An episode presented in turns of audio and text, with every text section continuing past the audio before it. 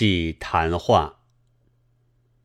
鲁迅先生快到厦门去了，虽然他自己说，或者因天气之故而不能在那里久住，但至少总有半年或一年不在北京。这实在是我们认为很使人留恋的一件事。八月二十二日，女子师范大学学生会举行毁校周年纪念。鲁迅先生到会，曾有一番演说。我恐怕这是他此次在京最后的一次公开讲演，因此把它记下来。表示我一点微弱的纪念的意思。人们一提到鲁迅先生，或者不免觉得他稍微有一点过于冷静、过于漠视的样子，而其实他是无时不充满着热烈的希望，发挥着丰富的感情的。在这一次讲话里。尤其可以显明的看出他的主张。那么，我把他这一次的谈话记下，作为他出京的纪念，也许不是完全没有重大的意义吧。我自己为免得老实人费心起见，应该声明一下：那天的会，我是以一个小小的办事员的资格参加的。裴良，我昨晚上在叫工人妥会略夫，想要另印一回，睡得太迟了，到现在还没有很醒。正在叫的时候，忽然想到一些事情，弄得脑子里很混乱，一直到现在还是很混乱。所以今天恐怕不能有什么多的话可说。提到我翻译工人妥会略夫的历史，倒有点有趣。十二年前，欧洲大混战开始了，后来我们中国也参加战事，就是所谓对德宣战，派了许多工人到欧洲去帮忙，以后就打胜了，就是所谓公理战胜。中国自然也要分得战利品。有一种是在上海的德国商人的俱乐部里的德文书，总数很不少，文学居多，都搬来放在午门的门楼上。教育部得到这些书，便要整理一下，分类一下。其实是他们本来分类好了的。然而，有些人以为分的不好，所以要重新分一下。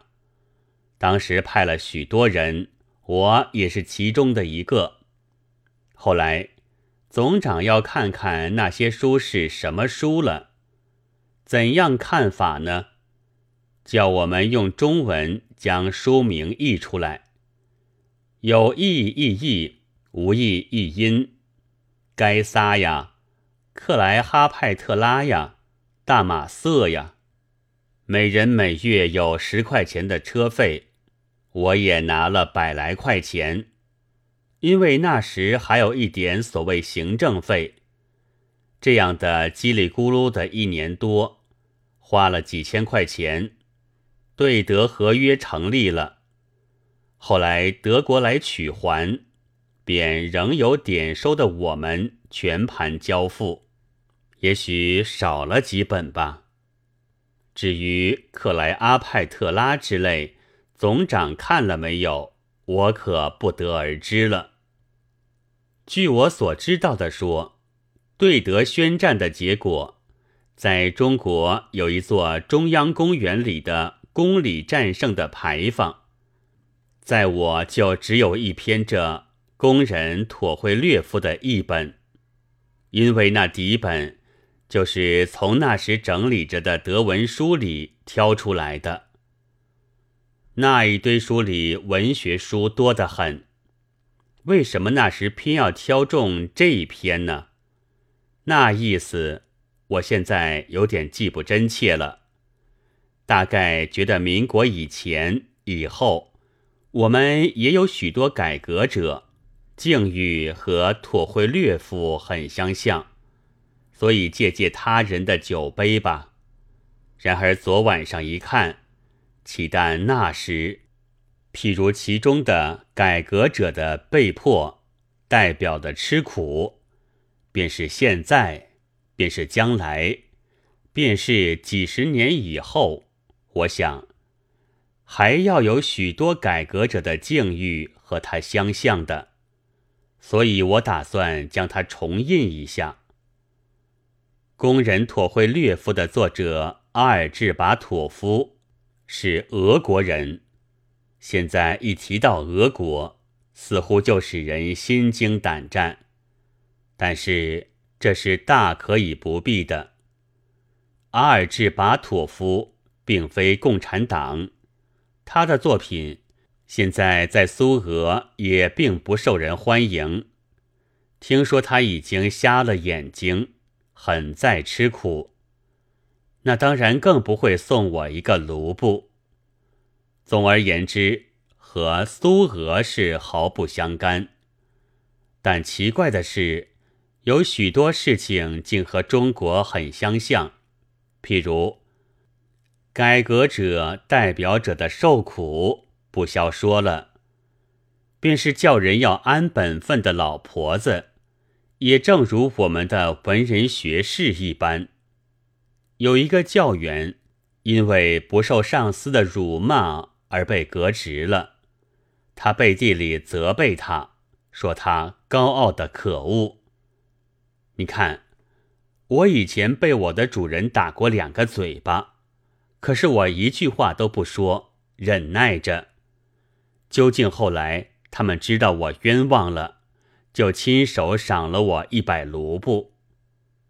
自然，我们的文人学士措辞绝不至于如此拙直，文章也还要华善得多。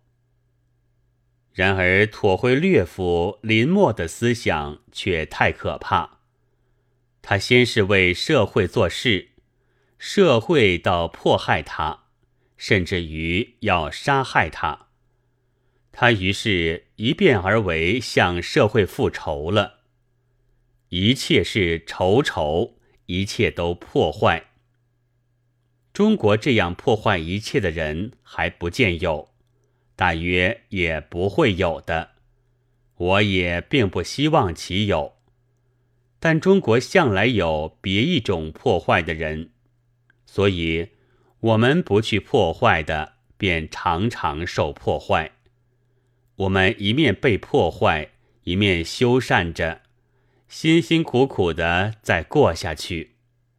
所以我们的生活变成了一面受破坏，一面修补，一面受破坏，一面修补的生活了。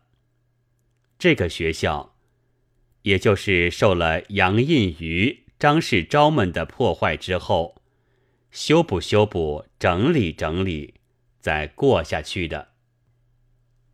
俄国老婆子似的文人学士，也许说，这是高傲的可恶了，该得惩罚。这话自然很像不错的，但也不尽然。我的家里还住着一个乡下人，因为战事，他的家没有了，只好逃进城里来。他实在并不高傲，也没有反对过杨印瑜。然而他的家没有了，受了破坏，战事一完，他一定要回去的，即使屋子破了，器具抛了。田地荒了，他也还要活下去。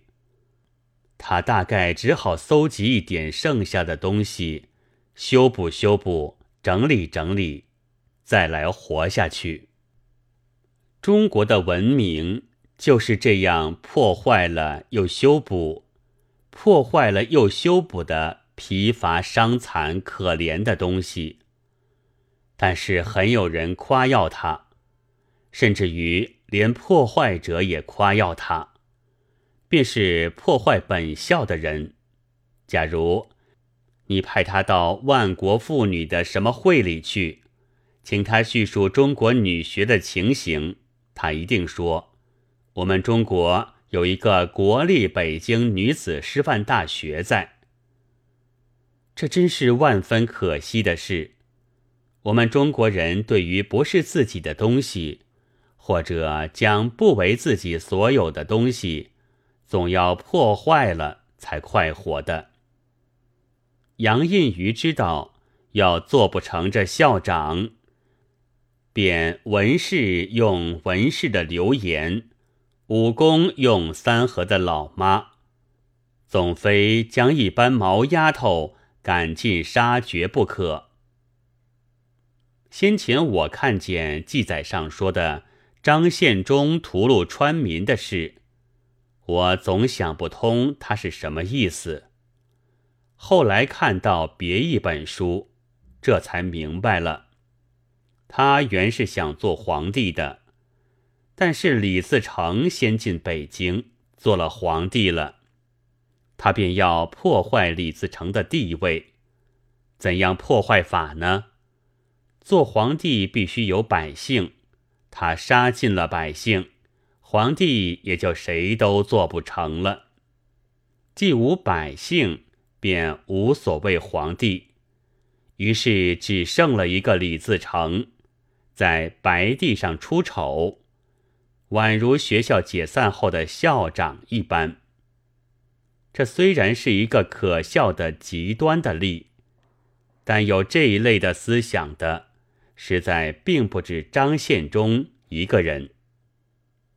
我们总是中国人，我们总要遇见中国事，但我们不是中国式的破坏者，所以我们是过着受破坏了又修补、受破坏了又修补的生活。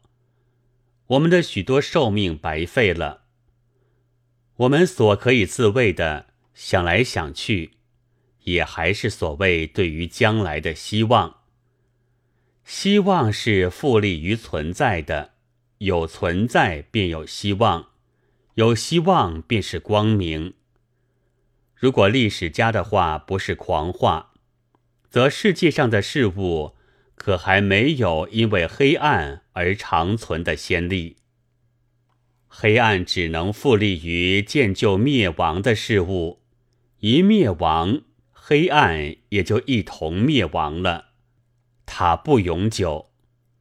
然而将来是永远要有的，并且总要光明起来。只要不做黑暗的附着物，为光明而灭亡，则我们一定有悠久的将来，而且一定是光明的将来。我赴这会的后四日就出北京了，在上海看见日报，知道女师大已改为女子学院的师范部，教育总长何可成自作院长，师范部的学长是林素元。后来看见北京九月五日的晚报有一条道：今日下午一时半，何可成。特同林氏，并率有警察厅保安队及军督察处兵士共四十左右，持赴女师大，武装接收。原来刚一周年，又看见用兵了。不知明年这日，还是带兵的开德孝纪念呢，还是备兵的开毁孝纪念？现在姑且将裴良军的这一篇转录在这里，先做一个本年的纪念吧。一九二六年十月十四日，鲁迅复记。